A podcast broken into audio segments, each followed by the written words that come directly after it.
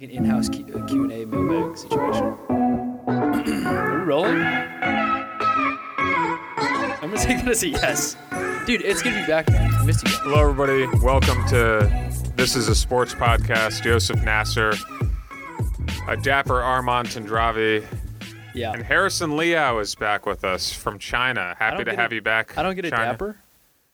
You're wearing a sweatshirt No, that I've seen on, you wear that's- like five times. that's I mean, you pull it off nicely. That's fair. But yeah. Dapper, I don't know if it deserves that. I'm, I'm, Distinction. I'm back in the USA. it's good to be back, man.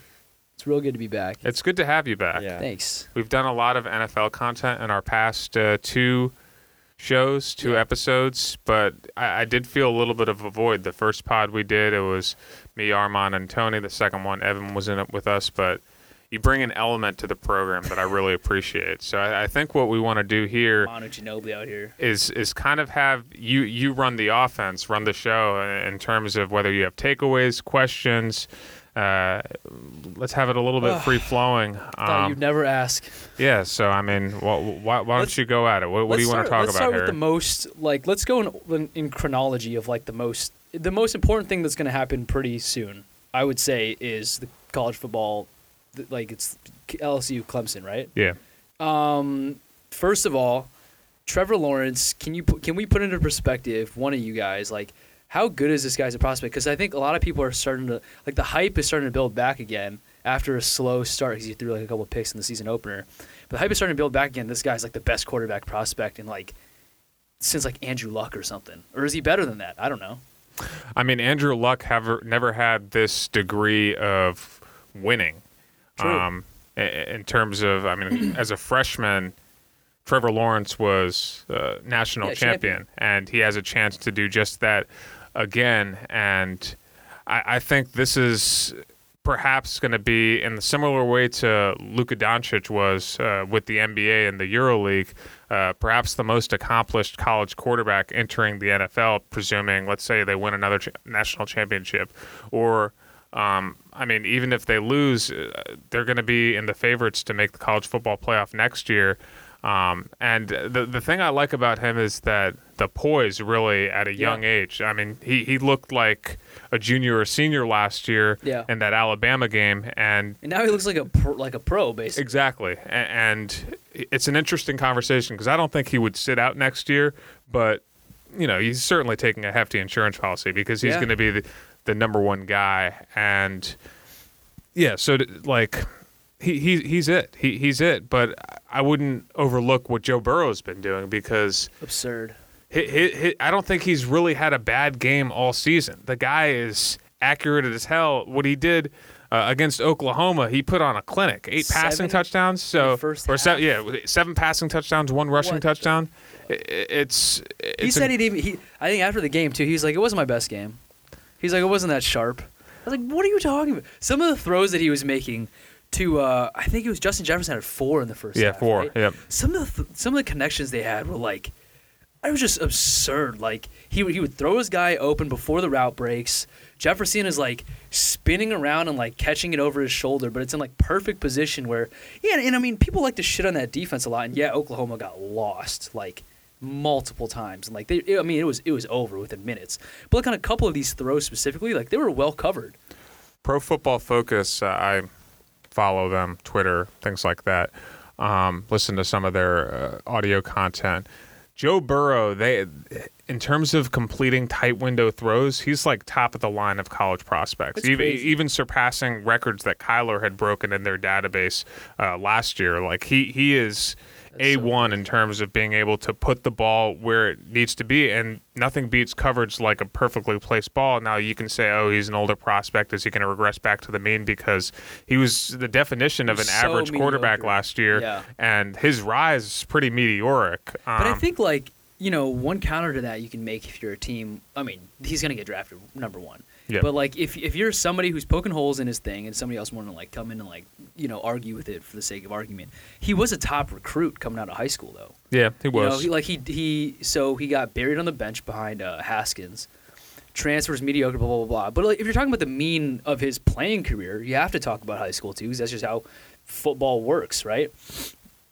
And so if you're talking about regressing to the mean, I mean those those that year where he was completely average is actually more abnormal, not to what he's doing now, but to just being a good player in general, right? It, it's interesting with rankings and how they correlate to someone's high school rankings Yeah. and how it correlates to someone's progression or regression in their career. And I think um, if someone's a highly ranked prospect and doesn't perform, it, it's mostly because of injury or athletically Yeah. they, they just couldn't cut it at the next level.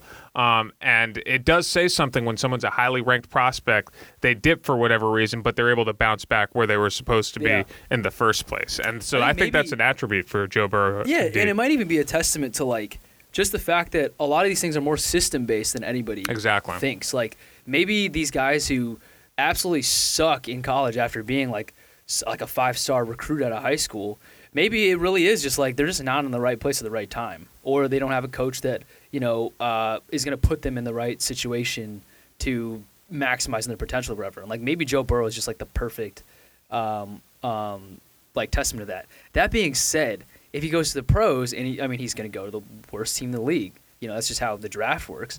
Like, are, is it, are you guys at all worried that like could this go the wrong way where it's well, like we've seen it um, in terms of a guy who had transcendent production at the college level, and that's Baker Mayfield. And even the Baker Mayfields of the world can't uplift a franchise like the Brown, which has been dis- the Browns, which has been dysfunctional for 20 years, and the Bengals are very much in that reign. I, I do have a little bit of confidence in, in them. I, I guess Zac Taylor doesn't inspire much confidence, but he, he he's.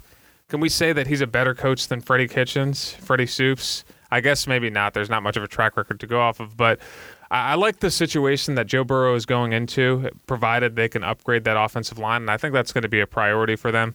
Um, the weapons, I mean, provided they get AJ Green back, even if they don't, they've got Tyler Boyd, they've got John Ross, they've got um, uh, Auden Tate, and they're going to have an opportunity in this draft, one of the deepest receiver classes probably since 2014.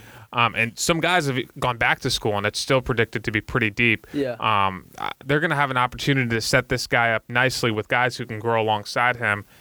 And I just buy into Joe Burrow, the size, the accuracy, The uh, athleticism. the athleticism. He's got adequate arm, arm strength, and he, he's just a guy who looks unfazed out there. And reminds me a little bit of like a Tony Romo, but Okay. like with like maybe even a little more accurate. okay, As a, just as a prospect, I, I like that comp. Take that shot like whenever. what he's doing in college, and I, we've heard this beaten into the ground, the Tom Brady analogy, but just the way his command of the pocket, he's doing what Tom Brady has done in the NFL for, let's say, 15, 20 years. I'm talking peak Tom Brady. He's doing that at the college level in terms of his ability to anticipate pressure, move, subtle movement in the pocket, and then those dagger throws. Like he will just unleash them. So I'm not saying he's going to be Tom Brady, but I do see his ceiling as being a top five ish quarterback. I, I guess mobility is so vital in the modern game, but I, I think he can He get is to a top. though. I'm talking. Yeah, you're We're talking I- about like a lethal. I'm talking about runner. like Deshaun Watson, Russell Wilson, uh, Lamar Jackson, uh, Carson. I mean, I don't know if I'm going to put Carson Wentz there. Yeah, I like Carson Wentz, but you know he, he's love Carson. he's you know top five to Armand, seven. anything to add before we move on?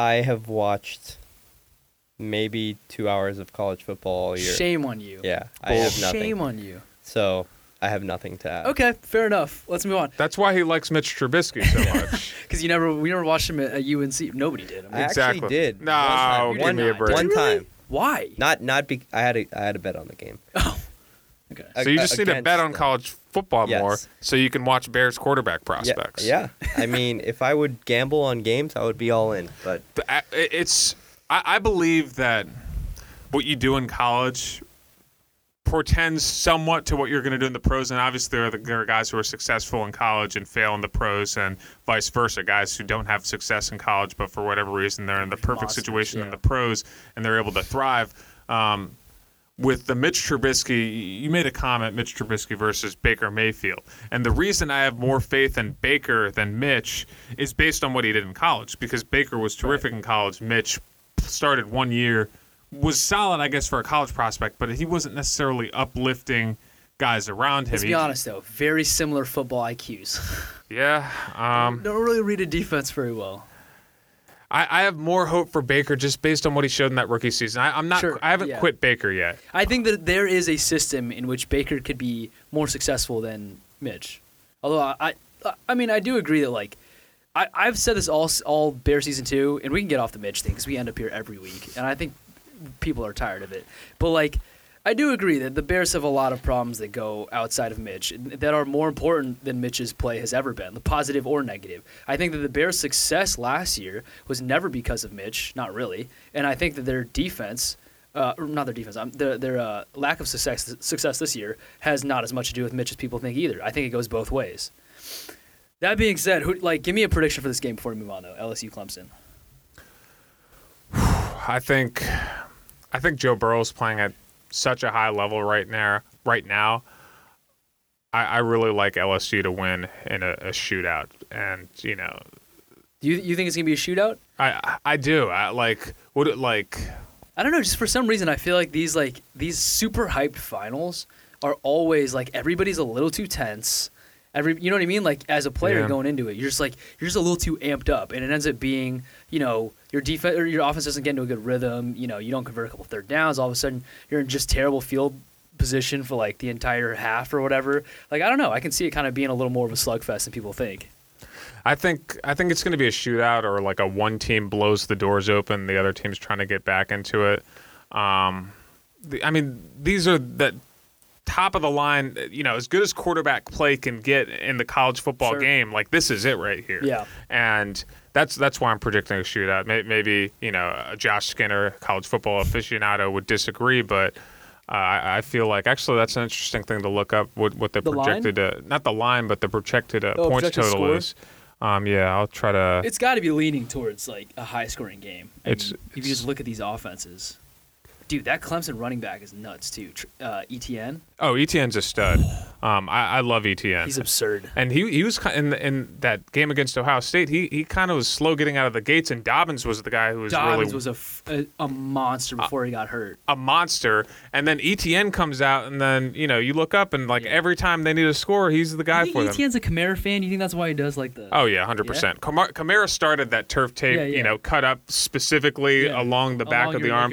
he started it, and then Josh Jacobs did it Yeah, at Jacobs Alabama. it, Yeah, Chris Carson does it on one arm. You know, kind of plays like Kamara a little bit too. no, that that's my. I mean, That's your comp for him. So Swift, I, I think Swift uh, from Georgia, who also declared for the draft. You think Um, go number one out of the uh, running backs? So I like Taylor the best. I like Jonathan like Taylor, Taylor the best, just because of like I he's. like Taylor the worst. out you think he's the worst? I do. I I think the way that he plays is just a little more. I don't know. It's just What's Derrick Henry doing right now? That's true, but I don't I don't see Taylor as is he as big as Henry? No, he's not. I think he's like six foot, six one, two twenty five ish, and I think he's gonna shred the combine. There's rumors Okay. this guy runs a four three, squats like six hundred pounds. I'm shocked by that. So, I, I, don't mean, see that speed from him. Not that not that Henry relies on speed, but like Yeah. he's fast enough to like if Henry breaks one, and it seems like he does it every week now, like 60, 70 yards, like he's fast enough to go there. who's your favorite back? I really do like Etienne. A Okay. lot. Yeah, I think Etienne. I like Etienne he's a such lot a too. modern guy. He's like a dual threat. And contrary to the beliefs of some people on this program, uh, Etienne breaks. I think he like highest rate of broken tackles Really? per touch per Pro Football Yeah, he's a Focus, playmaker. and that's that's really indicative of next level se- success, Yeah. provided you have the requisite athleticism. I think that's kind of what we saw with David Montgomery. He was the perfect test case for that, where he broke a lot of tackles, but he's not an NFL athlete. Yeah. You know, he, he didn't test very well at the combine. So, I mean, I, I still have hope for Monty. Do you have any hope for Monty, or I do. I, I, I think he's going to be probably fine. where are you taking him in Ceiling-wise, fantasy next know. year?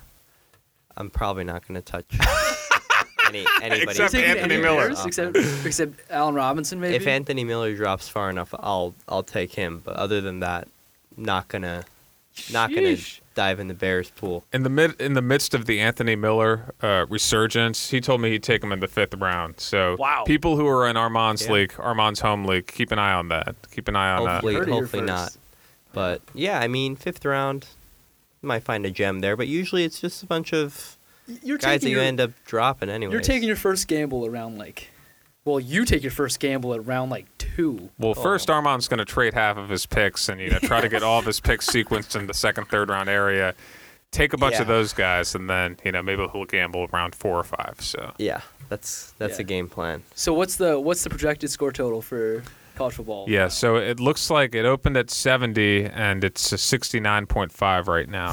um, LSU minus six. It's where it's open. Wow, at. really? Yeah. Wow. Where where it stayed. So You want that that, that that's that's a shootout. I mean, that's what is what's we'll, the we'll talk. what's the? I mean, I'm trying to do the math in my head. I don't know what the implied total is, so it's That's like too complicated for me. over But, over thirty for you know. well. I mean, if you, it's like what 38, 32. I think that's it. 38, like that. 32. So that is that a shootout? I think that's a yeah, shootout. I'd call. I mean, I'd call that an average game for these offenses, but for anybody else, that's a freaking shootout. I'm ta- I'm taking the over and I'm taking LSU. I don't know if I'm taking LSU with the spread there. Um, I'll but take the under and I'll go Clemson. And I'm not just saying that to be like, I Ooh, don't agree. the okay. money line. huh? The money line. Yeah, fuck. I, six is outrageous. Like, I mean, I just you think, think they're gonna win outright? I think they're going to win outright, and I, I also think six is outrageous. It, I, I think like I understand the Clemson thing, like they, they hadn't played anybody all year, but then guess what? They played who I, I think is the best team in the country in Ohio State, and they beat them.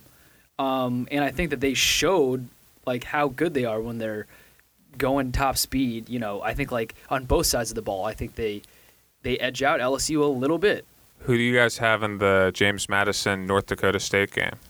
Oh, North Dakota State all the way. No question. Isn't that Bison, Wentz? Carson Wentz. Yeah. then- Powerhouse. Yeah, Wentz. Okay. I just wanted to check on that. All right, should we move on? Yeah. What's your next question, Harry? What do you got Okay, my next question is I don't know if you guys did this. If you did this already, cut me off. But I just want to talk about being in a post Patriots universe because I feel like this is like one of those things where it's like everybody can talk about it.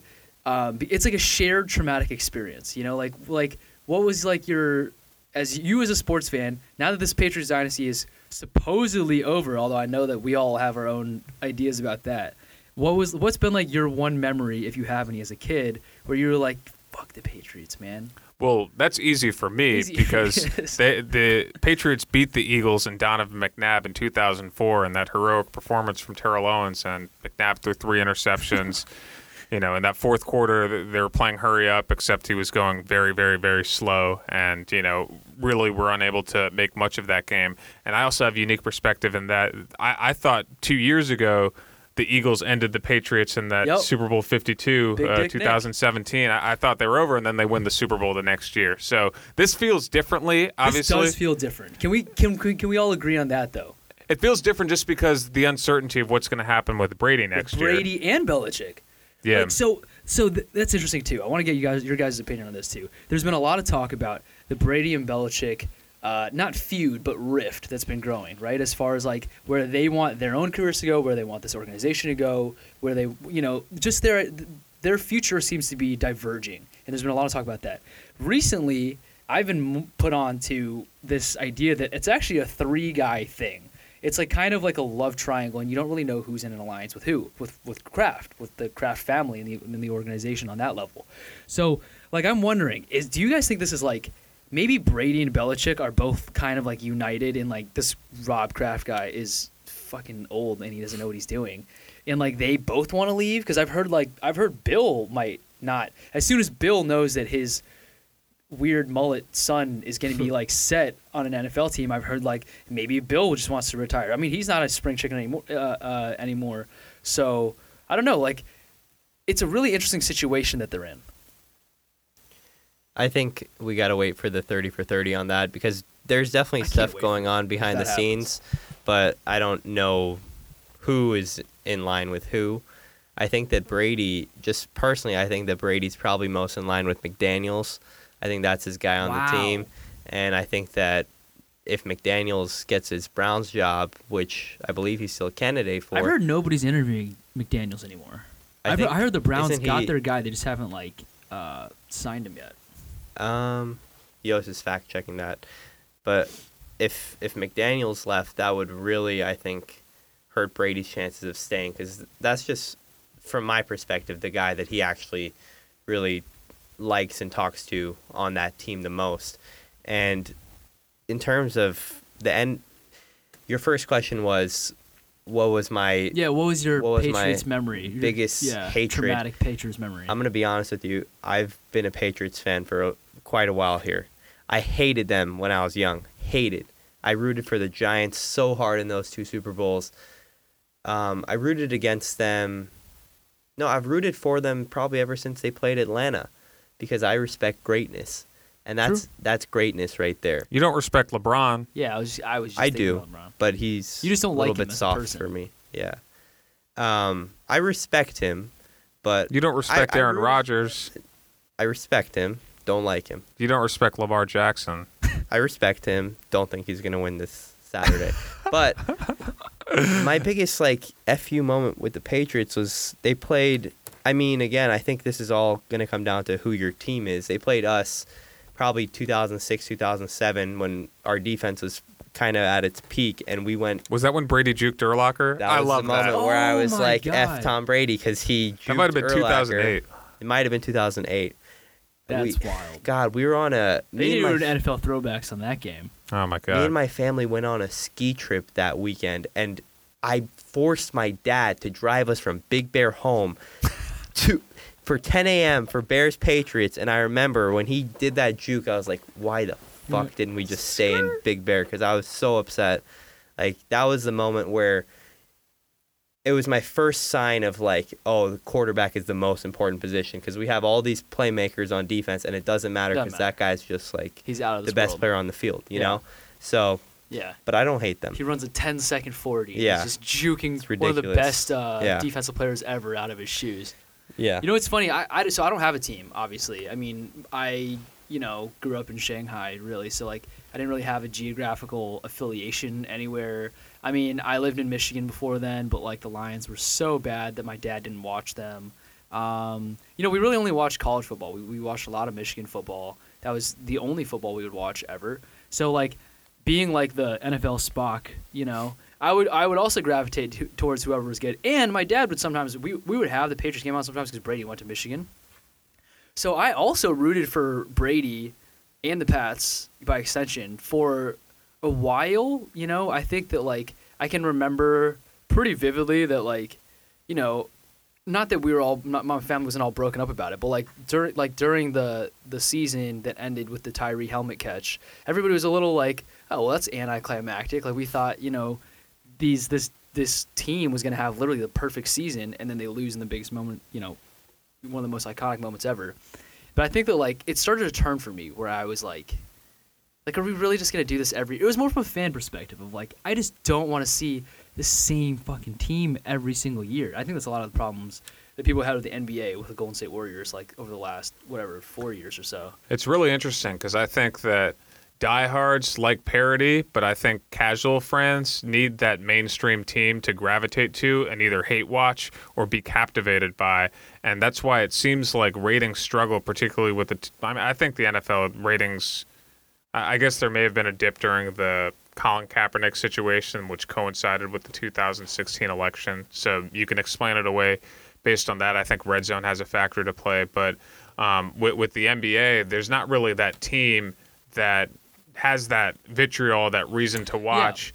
And uh, It's because it's it's it's drama, like in the sense that you want actors when you're watching exactly. a drama, and like you want the same actors, like you want you want recognizable faces. Mm-hmm. So if the Memphis Grizzlies are in the finals, like that, that's going to be the worst rated finals ever, even if it's like an awesome series. I'll give you one more thing. I, I think you hit the nail on the head, Yost, with the with the casual fans and their needing of a team that they recognize. Me, as a selfish Bears fan, I hate it when I see. I'm just a je- I'm the jealous type, and I hate it when I see a new fan base get to have, you know, that glory. So I think that also helped me just root for New England because as long as they win, uh, okay, they their fans are used to it. I've gotten used to them winning. That's weird. It's I've never okay. heard that before. But if it's like if it's like now Minnesota gets one and then like Hmm. Seattle gets one, even though they Seattle had has one, one. that's probably not a good example. Dallas gets one now.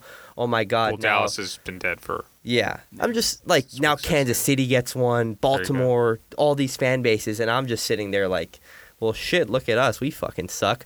But when it's the Patriots winning, all 31 of us fucking suck. So it's fun. Like, hey, we all we all kind of are in the same boat. I like being in the same level boat as everybody also, else. I think like it puts people at ease too when you see the same faces. Also because like it, it fits into the narrative. It fits into like the history of what's going on. And like sports are in a big way about bookmarking these different places in the history of like you know a civilization or a country by what's going on uh, in a particular season that year, right? Like a lot of people associate, you know, uh, like something like the the Michael Jordan Bulls with like a certain period of America in which they also have another association to. You know what I mean? So like when a new team wins or you see a new team make a really deep push into the playoffs, a lot of people just aren't sure how to feel about that because there's no attached story to it. They they don't see themselves in that narrative. Whereas if you look at like the Cubs, right? The Cubs hadn't won uh, in hundred in over a over hundred years or hundred years exactly 108. in, 100, in over 100 years. And so all of a sudden you have this like incredible like narrative of like, yo, like the last time we won this, my grandpa was alive or whatever. You know what I Great mean? grandpa. Yeah. Yeah. So, you know, if using the Memphis thing again, if Memphis were to win an NBA championship, you'd be like, well, cool. That's it. That's like you there's no more discussion to be had. There's not enough like uh, meat on the bone.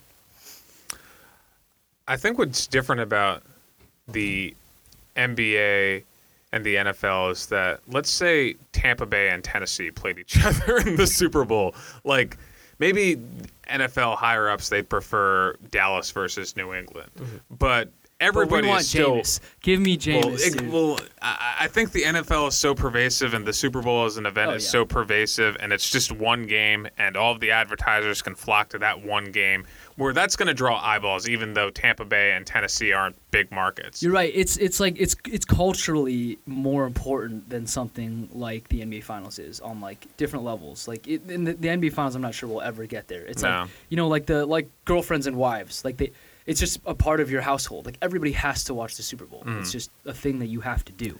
and it's easier because I, I guess the way that football is interwoven into American culture. I mean, even the nostalgia around the Star Spangled Banner and how. Um, you know, the NFL has aligned itself with the mili- m- military. It it Yeah. feels like American to watch Yeah. football, and that's the NFL has strategically since the '60s and '70s Push that. recognize that and pushed that um, as a part of you Yeah. know i its product um, with the NBA because it's seven games up to seven games.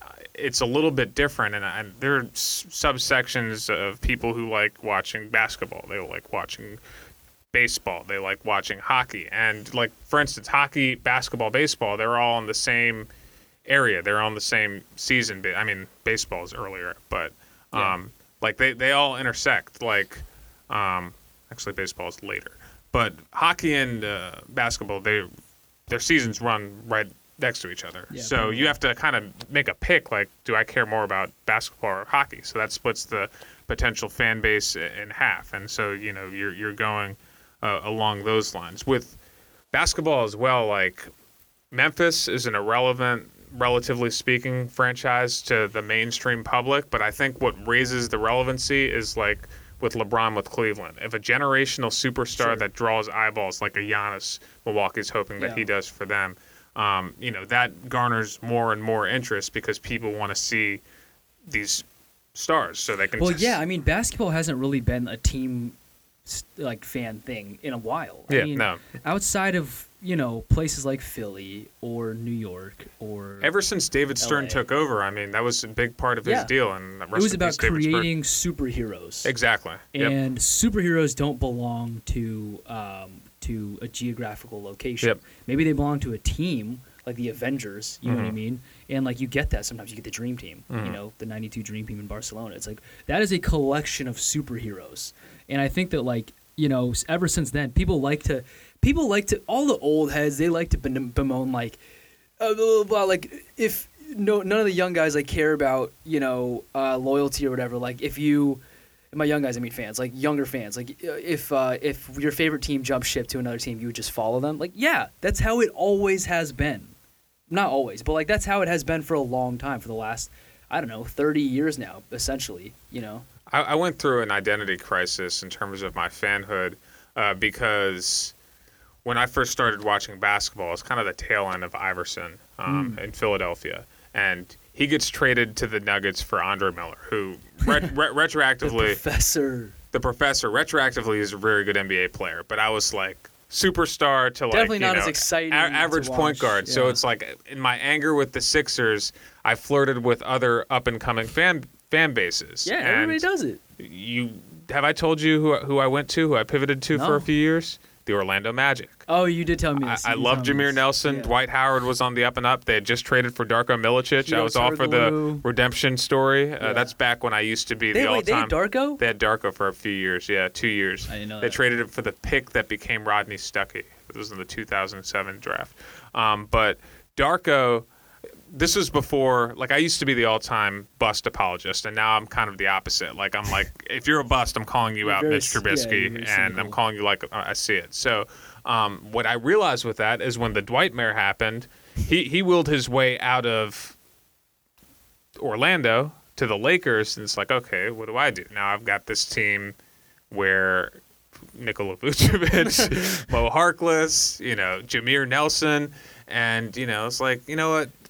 Stars, because it was the player empower, it was like the beginning of the player empowerment area. So stars are going to move. Let me just align myself with my city, and that's Yeah. when I went back in, all in on the Sixers. Jrue Holiday, Evan Turner, blah, um, Andre Iguodala, Thaddeus Young, Lou Williams, and then you know, I, I, I get to see. It's it's kind of like a stock where it's like you, you invest your fanhood yeah, in no, the stock, that's a really good way to describe and you it. and you watch it progress Yeah. and you know decline, and you're just hoping they make sound moves over time. NFL, it's a little bit different because those 16 weeks, it's war. Yeah. and you know it's more like in the moment, like Die Hard, where it's like. I just want my team to make the right moves in the NBA, the 76ers, and see how they progress. And hopefully, you know, they stack good Yeah. moves on good moves on good moves, which they haven't done recently because the Al Horford, Tobias Harris contracts look like albatrosses right now Sure. that nobody would want. But No, you're um, right. Like it's like if the NFL is war, the the like rooting for an NBA team is more like gardening. you just have this like little potted plant that you picked out from the store. Can we say like- cooking instead of gardening?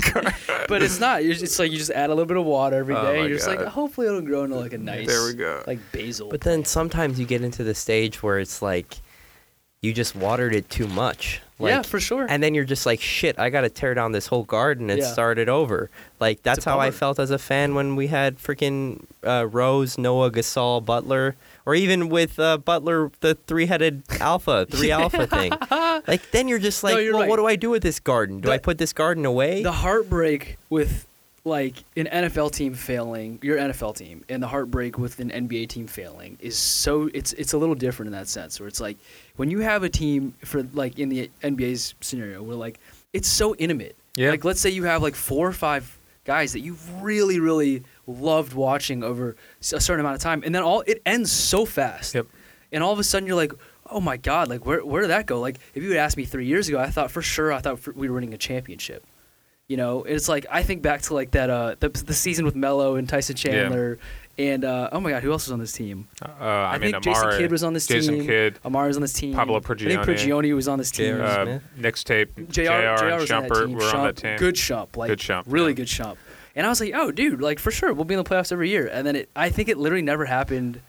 I don't think it's happened since then. So. And the interesting thing about your gardening analogy is that you'll be gardening for like let's say years, and then an alien invasion comes, and like you have to fight off of those fight off those aliens, and you know it's like the Raptors Sixers game Right. seven last year, where it's like the most an- intense fan watching experience that you can have. The game sucked. Like I, uh, Bill It was a Simmons in the. B- book of basketball was you know talking about rewatching the game. It was fucking horrible, and like watching as a fan. I recognized it, but it was so compelling because it's my team. It's my team out there, you know, clanking shots, and Kawhi is like dragging his body up and down the court. Kawhi and you know, he, he was unbelievable.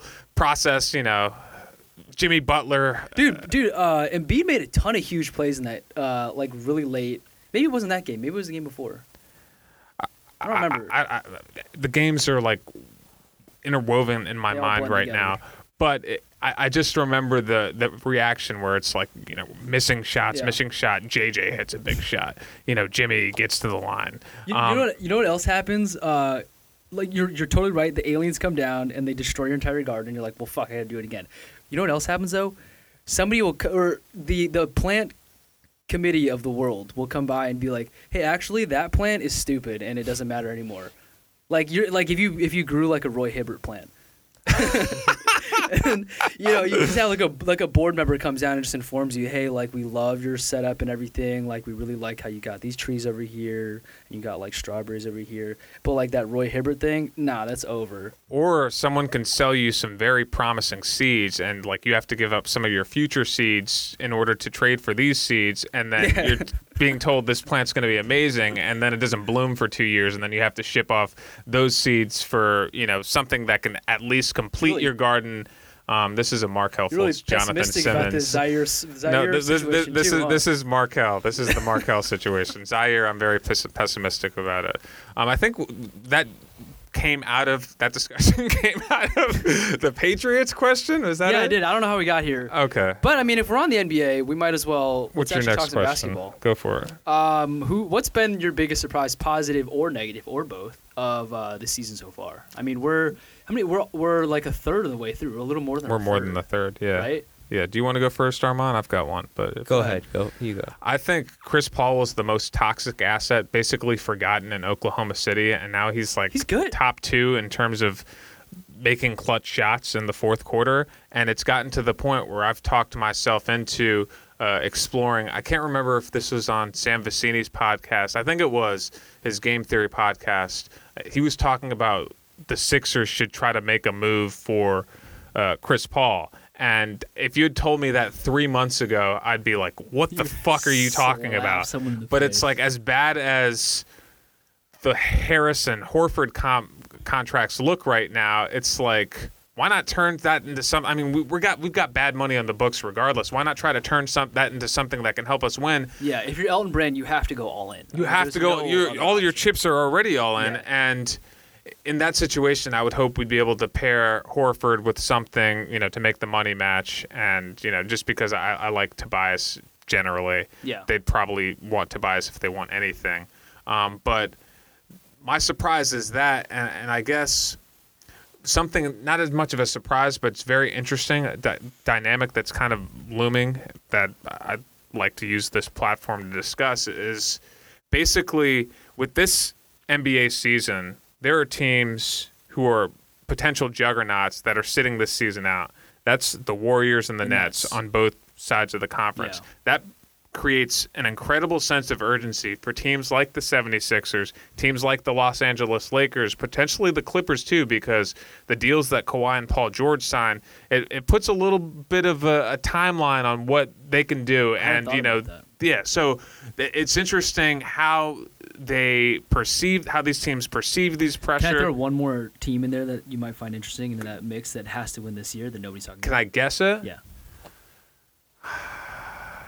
East or West? East.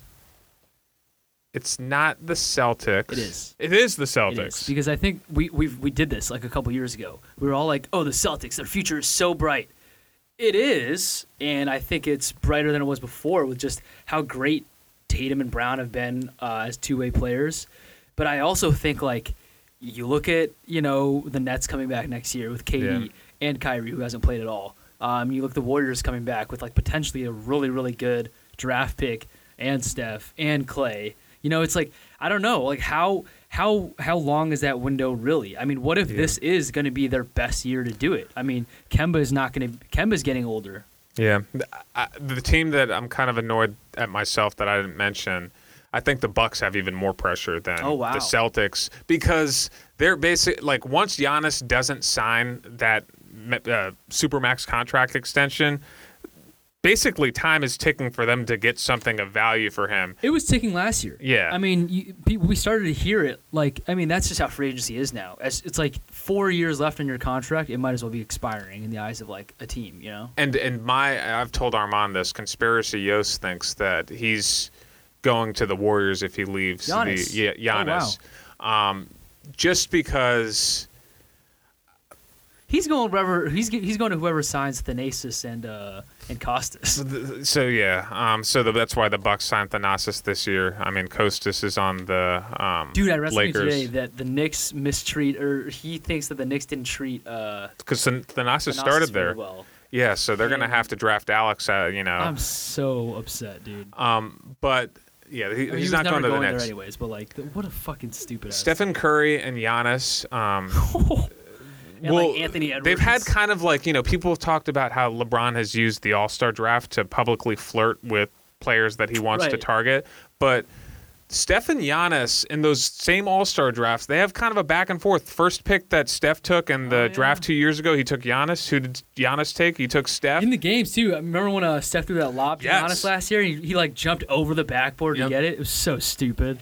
Yep. So I, I think this is a team that nobody's talking about because they're horrible right now, but they're going to have a top five. Presumably, they're going to have a top five lottery pick. They're going to have D'Angelo Russell, and they've got these assets that they're kind of building. Whether you want to talk Sure. about Mari Spellman, Eric Paschall, they cut Marquese Chriss obviously, but Damion Lee's 27, so he doesn't have much of a you know upside. But in terms of a guy who can come in and play rotation minutes, he's, gonna pretty solid. he has value in the league. Glenn Robinson's only on a one-year deal, but. Um, they, I they- think what they- gives what gives me confidence with the Warriors too, like just to further your point, is just that like We know their organization is competent. Uh. Like you just can't. Like there's plenty of teams that have assets or incoming assets. Uh, um, but you know, like you just mentioned, the Warriors have a ton of them, and we just know that Joe Lacob is not James Dolan.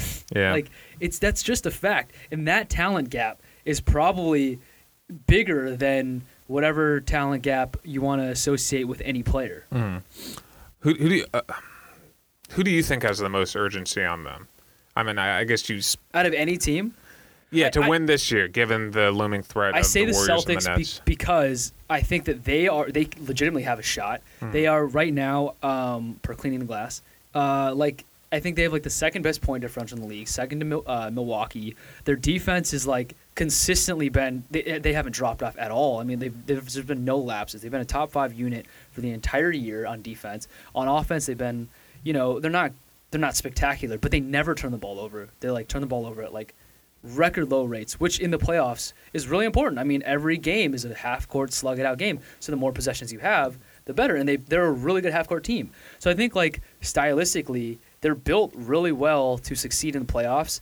And for everybody else to be watered down, you know, there's no KD in the conference. Um, um, for the East to be pretty much wide open. I mean, Milwaukee's great, but they have holes. Um, you know, Toronto is great, but they're not great on offense. I mean, they're a defense. They're a top five unit on defense and on offense. They just kind of get by. You know, so it's like Boston. And I talked about this. We talked about this before the season that Boston could potentially could potentially be your one seed, have home court advantage like throughout the playoffs, and you know with the way that the league is for this year right now, could also potentially be the most talented team in the East, anyways, and the best coach team. I, the reason I'd say the Bucks and the Sixers in the East have more pressure is because those teams can't slow play it. Be, there true. are factors like Tatum and Brown can play w- with each other the next eight years or something like that, and they've already got Tatum or Brown under contract. Tatum's up for a contract, and provided their chemistry is at a stable level, obviously Kemba's getting older, but like they can have this team run it back, you know, year in year out, kind of like what the Blazers are doing, except have more of a realistic chance to get to the finals. And I think that whatever the Warriors can build is a little bit more threatening in my mind than what the Nets can build. So I think the Celtics, by just keeping their core together, hanging around, winning on the margins, as we like to say, like I, I think they have a puncher's chance at getting in sometime in the next seven years to the finals. The Sixers, Embiid's health is a ticking time bomb. They've already gone all in, and those moves haven't shown themselves to bear fruit quite as you might have expected. And Can I say something about Embiid real quick? sure, I feel like uh, almost every player in the league plays himself into shape during Yeah, the season, right? okay. I feel like Embiid plays himself out of shape. every time I see him, like e- like every like if it's like a back to back night one, I'm like, okay, like he's moving pretty well, like he looks alright. Second game, I'm like, did he add like three pounds of fat like overnight? Like I don't know. He just looks shittier. He looks doughy. Like what's going on with this guy? Ar- Armand affectionately calls him fat ass, and uh, Dude, he looked so good in college though. Like lean. Like Yeah. I'm talking about his body. Like but shredded. he like what throws me off is the way like the Bucks have a historic point differential, historic net rating, and the Sixers just smack them at home um, on Christmas, and they have the ability to do that, but. You know they're four and six in their in their last ten games. I think it's styles make fights. yeah, I think I think that's what it is. Yeah, maybe that's it. the Sixers are a matchup problem for for, uh, for the Bucks. I mean, And the Celtics. and the Celtics. They just have so much length, uh, especially on defense. But like almost every other team is a great matchup against the Sixers. Like you can just you can just get by some of their guys. I mean, uh, uh, I think defensively as a unit, like they're so overrated. Coming into the season, I thought they were going to be the best defense in the league. I didn't even think it was going to be that close. But I just think like so they just haven't addressed this issue of like you can get penetration on them. It seems like whenever you really want to, um, and unless Embiid's around the rim, I mean, you're probably going to score or go to the line or something. I don't know. We never got your surprise from the season. Kind of uh, monopolized this. Breaking news: Al-Farouq Aminu out indefinitely after yeah. knee surgery. S- yeah. Um, The Chief. I want to add one more team to the pressure to win now. Kind of on the same token as Giannis, I, I would say Utah. Mm. And the reason is because They're hot right now. They're they're hot right now. Nine and one their last Yeah. ten. They're an old team. They've kind of gone in on the now. Yeah. Mike Conley is what 32, 33. Ingles is around the same age. Bogdanovic is getting up there. Uh, Gobert is young, but if this is who he is, But he's is old as a good as a player. Yeah, he's he's plateaued. Like, Yeah. he's not gonna. Exactly, and then and then you have your gonna start shooting your shiny star Donovan Mitchell, who seems like he's all about it. He seems like he's all about Utah. I get no inclination that he has even considered going elsewhere. But at some point, you're gonna look around and be like, I wanna "Oh, win." Shit, I have a bunch of corpses here, Yeah. and I want to win, and I don't get enough recognition or publicity being in Utah. So I feel like they have a lot of pressure going into these playoffs. And obviously, Utah is not a free agent destination, and I believe they traded their pick for Conley, so they don't even have a way to really improve their roster, which is why they gave up two seconds and Exum for Clarkson, because that's kind of what you have to do when you're put in those positions. I feel like they have a lot, a lot of pressure to do something substantial in these playoffs. In terms of surprise for the season, was it surprise or disappointment? Uh, just whatever surprise, you, Whatever I positive or negative. Um, I was gonna talk about Chris Paul, but that one uh, we discussed, and that's a very pleasant surprise. The other one, I think, something that I'm keeping an eye on. Two two guys that I'm keeping an eye on at the trade deadline: Collin Sexton and a bigger name, Karl-Anthony Towns. And Towns, this has been floated around recently. I just don't understand. Well, I brought it up initially, and then some a holes on whatever site like Reddit or whatever. Reddit floated it around, but just common sense looking at Minnesota, it's like what are they doing? Where are they as a franchise? And do you want to hit the reset button? Towns and Wiggins, money wise, they're that's kind of it for them. Do you want to kind of divvy that up into a couple other players? I floated around that Brooklyn idea. Brooklyn gets a big three, and then um, Minnesota gets like Levert, Dinwiddie, DeAndre Jordan, something like that. We know Phoenix Kyrie, has been talked Kyrie about. and Towns are boys, right, or something like that. I think they are. Yes. Uh, forget my th- my theory. I think that was part of it, but I can't remember at this stage. I'm very tired.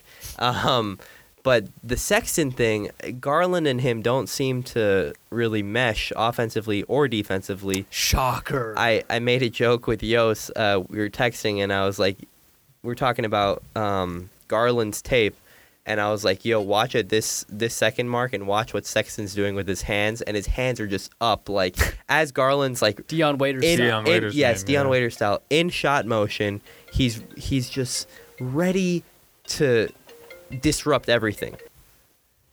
The thing with him is, I just don't know. He he's one of those guys that thinks he's the best player in the world, and with with you're giving me a thumbs up with that. Yeah, I mean th- this happens with a lot of NBA guys. You compare Dion Waiters, and a lot Waiters of these Island. guys just come into the league and they they don't realize that you kind of have to.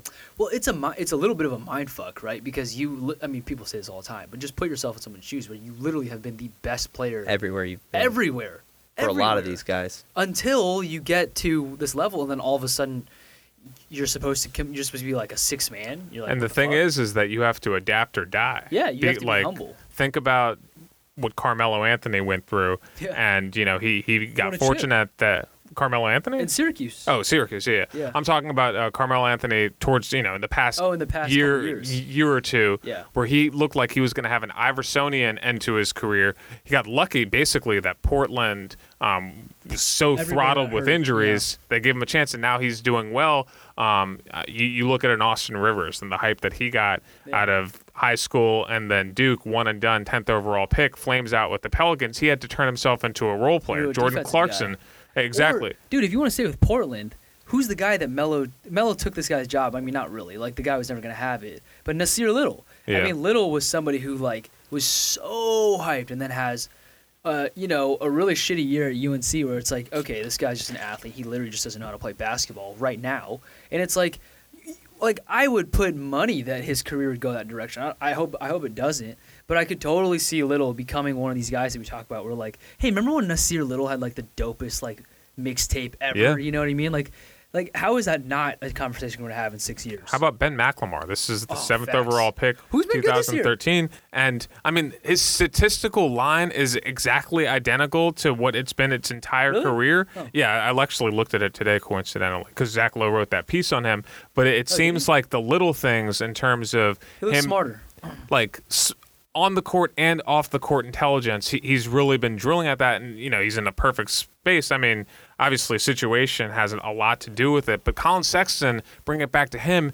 Is he ever going to have, whether you want to call it basketball IQ or maturity, to recognize that his best shot is probably as an off the guard energy guy, or does he think that he can emerge into a star? I mean, Lou Williams had an interview.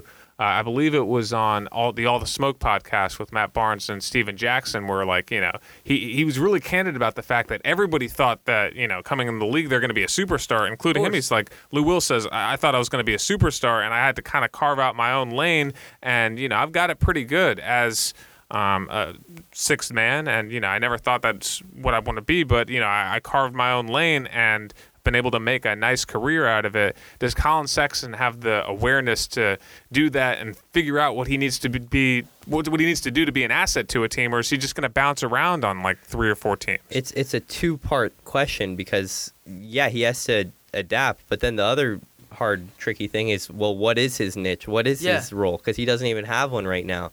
Is he an above average defender? Like we don't really we haven't really had a s- sample of anything that's substantially good. Like hey, do more of this. I agree with you that he needs to buy into whatever role they're trying to play him at and get good at it. I just don't think it's going to happen with with with Cleveland. Yeah. And that's why I, I want to see him while he's young and while, you know, he still has this potential upside, quote unquote, um, on a team where he gets more opportunities as the primary ball handler and just kind of figure it out on the fly. That's why I kind of threw Detroit out there because Detroit has been, I mean, D Rose played point guard for them, but Reggie Jackson's been out. They've been trying Brown at point Luke guard. Kennard's They've, out. they've been trying everything. So why not? Can these two teams make a trade where you can give up um, like a Christian Wood package and some some other stuff, and then I don't think uh, Detroit would do that. Detroit wouldn't I think they really like For- Christian. Wood. I think they value Christian Wood as for well. Sexton. I, I I think the thing is, is that Sexton, like that archetype of player, is probably A dime a dozen. aside a dime a dozen, and aside from bigs, it, it's the most available asset you can find, right? In terms of an inefficient, undersized scoring guard, like you can. You can get Walt Lemon, you know, he, he's out there. somewhere.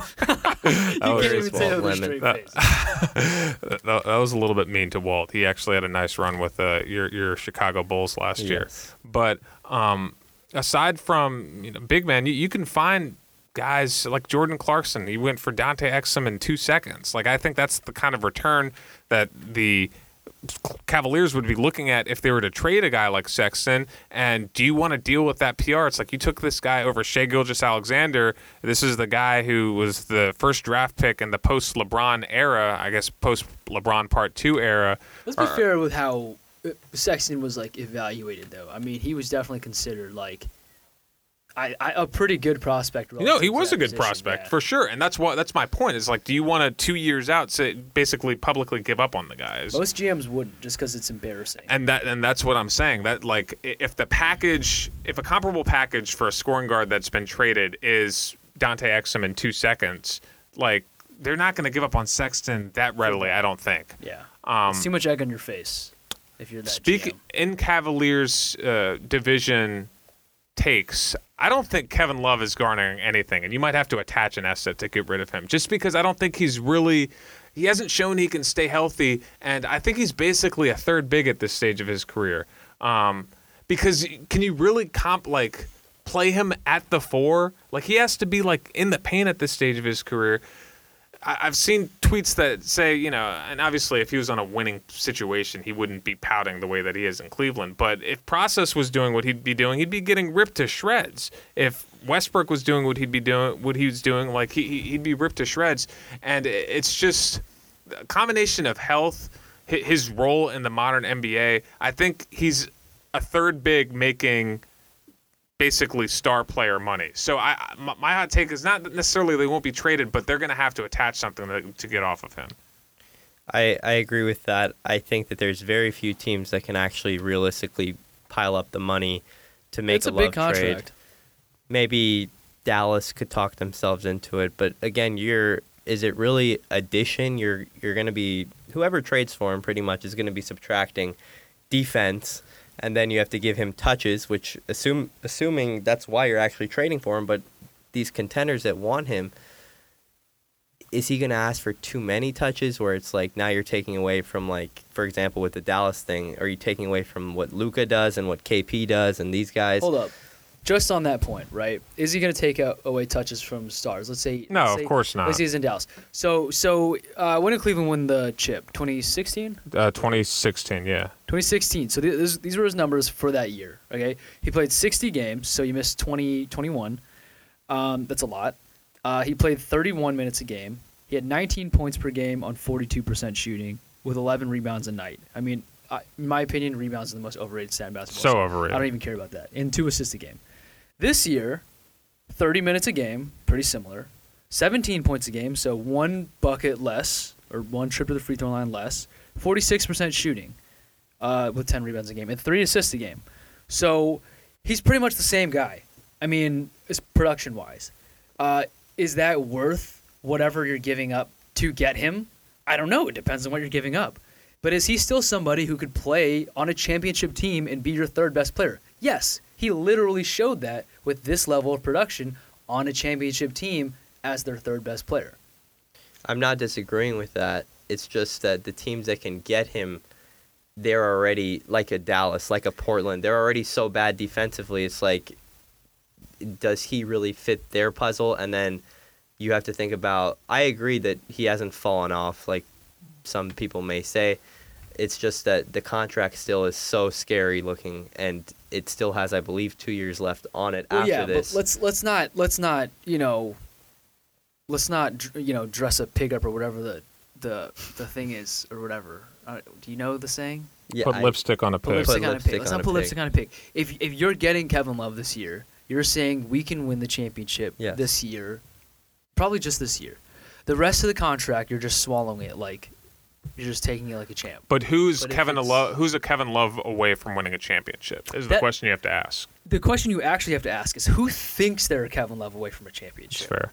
or who thinks that they're a Kevin Love away from salvaging a season because like we just you know touched on GMs are they don't want to be embarrassed GMs have huge egos not just because they have huge egos but also because they're really afraid to lose their job job insecurity is like the number one killer of competency in the NBA like people thinking they might lose their job. So if you're Neil Neil Olshey in Portland and you are on the verge of missing the playoffs with Damian Lillard, who's on a super, super mega fucking Uber Max contract now, and CJ McCollum, and you've had this season from hell with all these injuries, and you think, hey, if we can just sneak into the playoffs with these guys and Carmelo having a renaissance season, A, what's to say we can't actually make an okay push in this Western Conference where it's more watered down than it's been in five years, and B, you know, that could potentially save my job. So I think a lot of the times we as as fans and as fans who either think we're smart or are actually smart about the game, we think like they're they're not going to win a championship for that. That contract is crazy, so they shouldn't give up too many assets for that. And while I don't disagree with that, I just think in principle, yes, but in practice, generally that's not how operations in the, in the NBA work. That's how you get all these crazy stupid trades that Vlade Divac makes every 3 days. You know what I mean? It's not because he thinks he can win a championship with them. Maybe he's deluded himself into thinking that, but it's because in the short term he thinks it's going to pr- uh, prolong his job security. I think with Portland, um, it might be best, honestly, for them to go the other way and, and embrace the tank. Uh, I can't. I, is Lillard the last time they had a? I guess McCollum was a lottery pick as well. Um, I think they need to add some young talent to that roster, and I mean, I, I guess with the injuries in the Western Conference, they might just make it by default.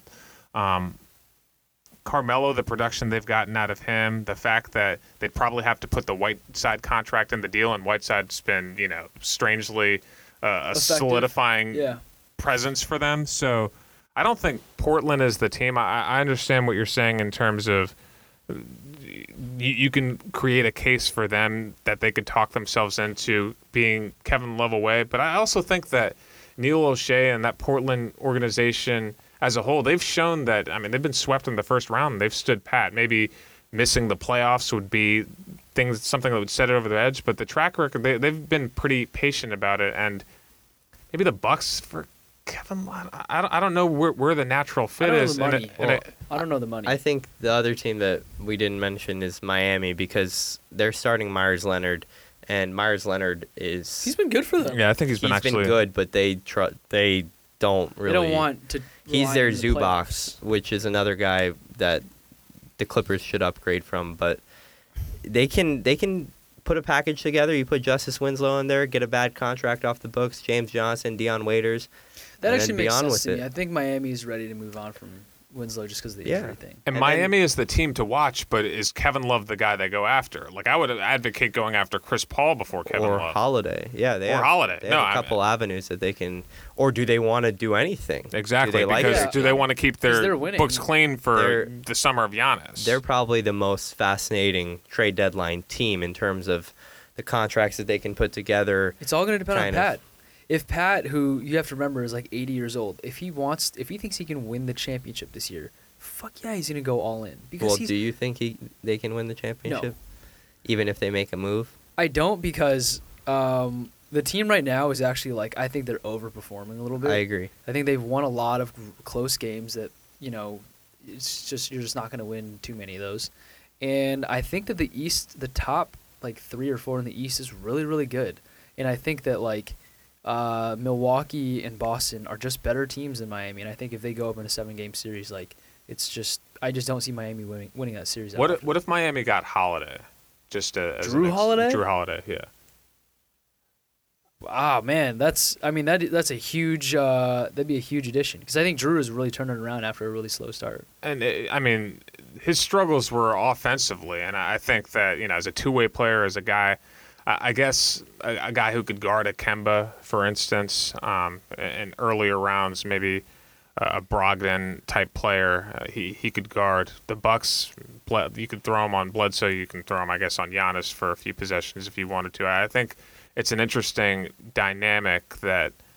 I- I'd look at and Miami, the Miami Heat in general. This has been a, a something in basketball coverage. Uh, an observation that's been made is that there aren't really a lot of those bad like twenty million dollar contracts. It's either like you know your maxes or your basically contracts in the mid level area, and you don't have really those middle class Yeah. deals that personified the past two three years. Uh, all of those contracts that were signed during the summer of 2016. Except for Kevin Love. Kevin Love is kind of in that range where it's what twenty seven a year. or But you something? still, so for instance, like if the Celtics wanted to get involved, like they'd have to put Marcus Smart in the deal, and They're they not- still they're exactly doing they're not going to do that. That's my point. Like there's a lot of teams that have more, like Justice Winslow is in that category where, but they do have those expire. You know, they've got the James Johnson deal, Dion um, Waiters. My point about Miami is that they have the flexibility to work up to a variety of different Yeah, they have a packages to get a variety of different things that you. players, mentioned. and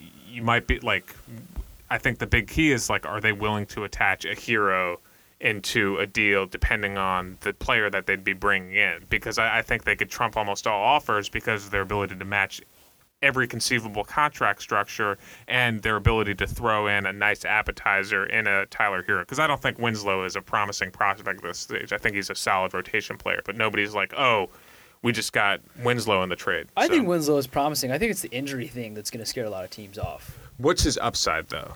Um, he could he could play point guard, even though he's six seven and two. If you were a general manager, could you talk your fan base into the upside of a Winslow versus the upside of a Herro?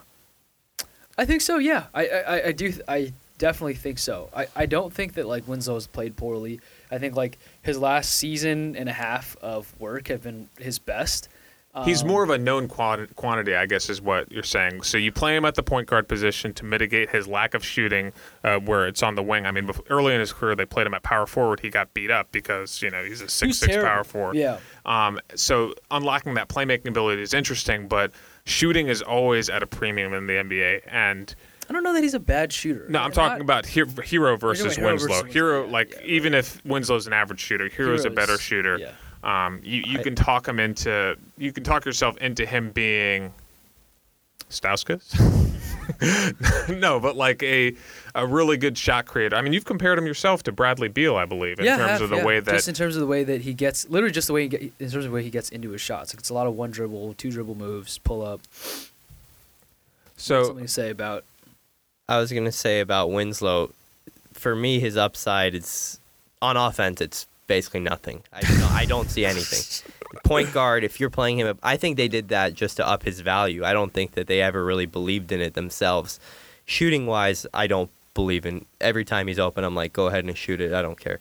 But defensively, potentially first team all defense if he can just stay healthy and you put him on. He has that kind of upside. He's an athlete. He's strong. Again, he the problem is he played power forward and he got beat up. So you kind of have to limit him to guarding like one through three.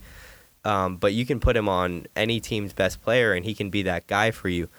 But in Miami, is that what they really need? They have Jimmy Butler to do that. I mean, it's a moot point. He can't stay healthy. He's missed like Yeah, a month and a half. So do you have a final question? We're at the over the hour mark. You've asked we great are. We're gonna turn to questions. a pumpkin. We've had uh, good tangents Let's, off off the uh, questions. Good Man, what do you conversation. think? I want to throw. do you want my top wanna throw- twelve receivers? Yeah, yeah. Give me your. Let's circle back, All right, top receivers. I actually have them ranked. dude. I've spent so much time just in the YouTube dark rabbit hole of like just watching college football receiver highlights. And there are a lot of good ones, even There's a ton considering the fact that. Tylan Wallace left from Oklahoma State, uh, considering that DeVonta Smith tragically is staying at Alabama. But still, there's plenty of guys. Honestly, I think that's a good move from DeVonta. But he would have been a second round pick anyway. I know, but I just think that like I think DeVonta is really good, man. What and if he gets could- hurt? Tr- Okay, yeah, that's true. That's always a huge risk. But I think if you're gonna make that risk, I think you should be in a position like DeVonta where people are sleeping on you. Like, I think he's a good player. He is a good player. He established that he's going to go no worse in the second round, and he comes back. I, I guess so he can. He thinks he could be a first rounder. but there are good receivers next year, are. and Who's the L- or who's the uh, LSU guy? The uh, Ja'Marr Chase, Ja'Marr Chase. Justyn Ross. Like Justyn the- Ross I, I. I was talking to Evan about this, where it's like I I feel like next year's class, if it's not as good, it, it's just below that, and you know there are going to be so many good receivers, and I feel like the opportunity to cash in Yeah. second round contract not worth it. So I'm going to go CeeDee Lamb, Jerry Jeudy in a tier by themselves. I agree with that. I'd go CeeDee slightly ahead of Jeudy. I get Jeudy's route running prowess, his ability to get open, game breaker. I just think CeeDee Lamb after the catch and at the catch point, it's really what entices me. Jeudy is a better route runner, probably a little bit faster in terms of straight line, and I don't think you can miss with either guy. Tee Higgins, I've got third. He's so good, bro. and Tee Higgins might be the reincarnation of AJ Green. I love him, his Oh, ability. I like. I like. I, I love his ability to high point passes, and I also think that his they around the same height. He- He's like six three. I think he's actually legit six four. He's Um, big. and of the guys in that 2017 high school class, he was kind of the guy in terms of the top rate ranked uh, high school class uh, high, high school receiver in 2017. Henry Ruggs, the speedster, takes the top off of a defense, and You- then you you buy the the Tyreek uh, hype. So Tyreek, the thing about him is that he's built like a fire hydrant. He is, dude. He's so stout. Like, So like it, it- it's the issue of like you can't press the guy because he's fast and because he's And built he's- like a fire hydrant. He's also more because he's built that way. He's also more physical as a player. Than you Exactly. expect. Like there's a couple plays that Tyreek Tyreek Hill will make will like where he'll just out wrestle somebody at the point of the catch, and you're like, whoa, wh- where's that coming from? He's like five nine. he's insane. He he might be. I- think Thomas is the best receiver in the league. You can talk Hopkins. I think Tyreek Hill He's the is most right there. player in the league. So sure. I, I don't think Ruggs can uh, replicate the physicality, but the ability to have him Jackson style. get get deep, Yeah. the screen game, and then also more and more teams are using guys. Think about the way the 49ers use Deebo Samuel, where he, you know, they use him on end, end arounds, reverses, jet sweeps. Like he's a guy who the defense always has to. Uh, take account into, and another guy along those lines who I've got at five. I'm a little bit worried about him is Laviska Shenault, just because is he a situation where he's What are you worried about? it- it's does he get open? Does he get open, or is he more of a gadget guy like a Cordarrelle Patterson? Worst case scenario, um, I think he's probably more athletic than N'Keal Harry, but um, the way N'Keal Harry was used in uh, at Arizona State is similar to the way that Laviska was used at Colorado, where you know punt returner, screen game, jet sweeps, but ultimately at the NFL level as an outside receiver, you have to find a way to get open. I just Yeah. wonder if Laviska can, can do it. And I guess an honorable mention to Justin Jefferson. He's gonna get, he's gonna be a guy I'm keeping my eye on. I think he's a little underrated too. Just Underrated, yeah. How strong the guys ahead of him are, like as prospects. But like I think in, in any other year, we'd be talking about Jefferson, and people would be throwing out any comp you want with like some receiver who's not doesn't have game breaking speed, but Yeah. is just like a really good possession receiver. You know, like I've heard like the Davante Adams thing thrown out a little bit. Mm. Like I think obviously it's hyperbole, but like I think Jefferson is is legit, and I think like his instincts. There's some you know especially when the play breaks down, which it often does with Joe Burrow, and then you know you just have like the immediate recognition from Jefferson, like oh, okay, route's over, let's run around and make up shit. And he just has a knack, man. he just has a knack. He knows how to play football. Yeah, so J- Jefferson's in that conversation. So, I mean, is there any guy that I mentioned that That I disagree with. You would say deserves more recognition, or someone that I'm overlooking? Um, um, I mean, Peoples Jones, your guy from Michigan. He's terrible. He does. He's the opposite of how I see Justin Jefferson. Like Okay, really wow. Good, really good athlete. He's an athlete, but but just who lacks. has no idea how to play football. Yeah. Like he's just not. He he just he disappears in huge moments, and he has terrible hands, and like he just never understands how to make a play. I don't. I'm I'm not a fan. I would have put DeVonta Smith and Tylan probably over a healthy Tylan over Laviska Shenault. So, I would what put it's worth, Smith over. Who's the other guy you just mentioned? Uh, Jefferson, Yeah, Jefferson, Laviska Shenault, Tylan Wallace. Yeah, uh, and you would have had Henry Ruggs. I, I think I would have. Yeah, when push came to shove. I would for sure have Smith over Shenault. Yeah. if he was if he was going. It's just, I mean, he he had the best stats of any Alabama receiver, and he just looks like the spitting image of Emmanuel Sanders, which other people have comped him to. And I just think that guy's going to come in the league and That's be a a professional receiver. So With the with the gadget thing though, like I understand like the concern with Shenault, especially after this whole N'Keal Harry thing happened. But like, I don't know. I think increasingly, if you are an elite guy with that, there's a lot of value to be had in, Sure. in a guy that can do that for an NFL team now. Like, um, you know, you think about somebody like, um, Uh, who's Dallas's guy? Who's been around the league forever? Randall Cobb. yeah, Like Cobb has made an entire career doing just that, where it's like, well, Co- Cobb can also actually play receiver, but like, Yeah. you know, like back in the day when he was like, he was basically absurd- Percy Harvin, like Yeah, before he, yeah. you know, got more acclimated into Yeah. you know Rodgers' circle of trust and Yeah. as a top option. But some guys that like Cordarrelle Patterson, the spitting image of a guy who didn't break out of that, and But Patterson is good. I mean, he is good. I mean, he, the Pats miss him.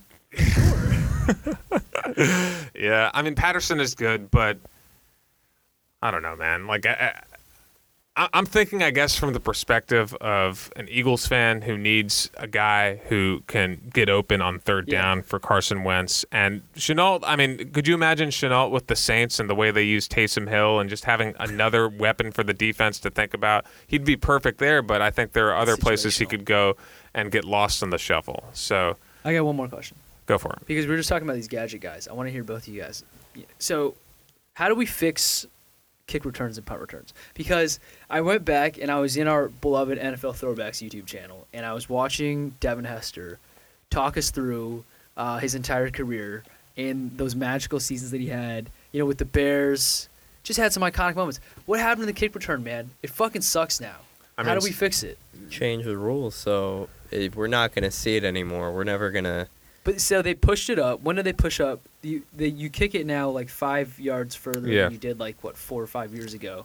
Yeah. Can we just take it back? Why did they get rid of it? I n- nobody That's- gave, ever player gave me an safety, player Number- safety, public Fuck, relations. Then just don't even do that. How about just put start the ball on the twenty on That's the what they There's a better do, chance but- of that happening than, Yeah. um, you know. Don't tease us with like it was okay, a number one touchback, play that uh, concussions happened, I think, and injuries in general, something like that. That's why they changed it. but you're so right. If they had common sense, they would get rid of it altogether. And also, like, if you play football, guess what? You're gonna get concussed. yeah.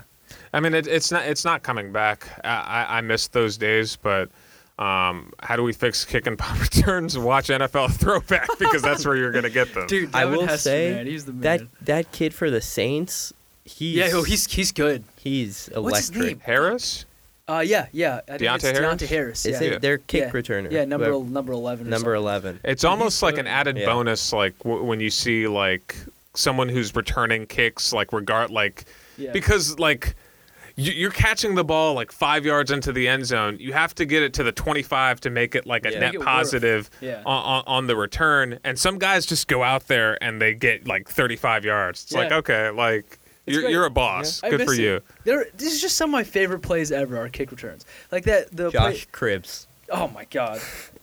but the play that Devin Hester made, where he he he, ca- he catches it, uh, he just walking around. Everybody thinks Giants it's a game. yeah. Everybody thinks it's a touchback, and he just starts. He just takes off. Like Yep. that's you're telling me that's never ever gonna happen. Oh, you should have seen uh, 14, 15 year old me when that happened. Oh, I was going ballistic.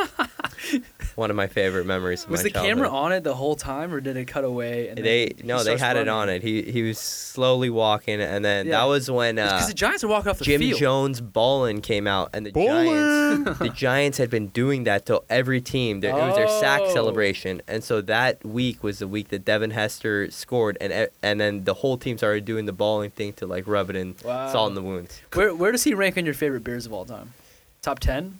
Top Oh, fifteen? dude, it's got to be close to number one. Whoa, really? Him or Yeah. Danny? Dan, who's Danny? You love Danny. Trevathan. Trevathan? Trevathan. No, Yeah. he's not top ten. He's not even not even top ten. What about Mike Brown? No. The safety? Again, that's like Is that pre beginning Armand of- yeah, that's like like right when I started to watch. Urlacher? So if, if Yeah, Hester's not number five. one, who's number one? So here's here's the short list. Um, Mitch? Jay, Cutler. Urlacher, Briggs, Hester, Peanut. That's probably the top five. Kyle Long? Forte, Forte? he's he's top fifteen. Kyle Long, Forte, Montgomery? and I'm trying to think who else Mitch? recently. If if Mack had had a season, Peppers. if Mack had had a season this year like he did last year, would, would be he on be there. on the he'd Yeah. be on the list? Yeah. What the fuck happened to him, man? Charles Leno? Oh man, J'Marcus Webb. J'Marcus Who the Webb? That was the worst. The right tackle. Our tackle? worst left tackle. He Left he's, tackle. he went from I believe he went from right to left, and it was he got uh the next time we played the Giants. This is really off topic. I'm sorry for getting us. It's okay. So we're wrapping up. Jay so. Cutler got sacked, I believe, ten times in the first half, and like six of them were because of J'Marcus Webb, and he got a concussion. He had to leave the game. You you have to realize ten sacks and a half is almost is- I've never heard of almost that. like impossible to do, even if you tried. I've You literally forgot never one heard of guy. Who? Thomas Jones. Tom? Yeah. Oh, Thomas Yeah. Q. Jones. that was Our at the bowler beginning we of saw him my at Korean barbecue Musi that one Muhammad. time. Oh, yeah, no, we did see him at the barbecue Yeah. that one time. Bilal Nichols? Number one though, uh, I- I think it is Devin. You think it's Devin? Yeah. Devin was the truth, man. That's Go ask some interesting. Bears fans because he holds a special place in our hearts. Like Really? it was just like our offense sucked every time he touched Yeah. the ball. It was the most Dude, important. people were talking about him like the MVP that year. They were. I remember that You, shit. You're forgetting one guy, though. Who am I forgetting? This is the best receiver of all time. Bernard. Unequivocally, Who?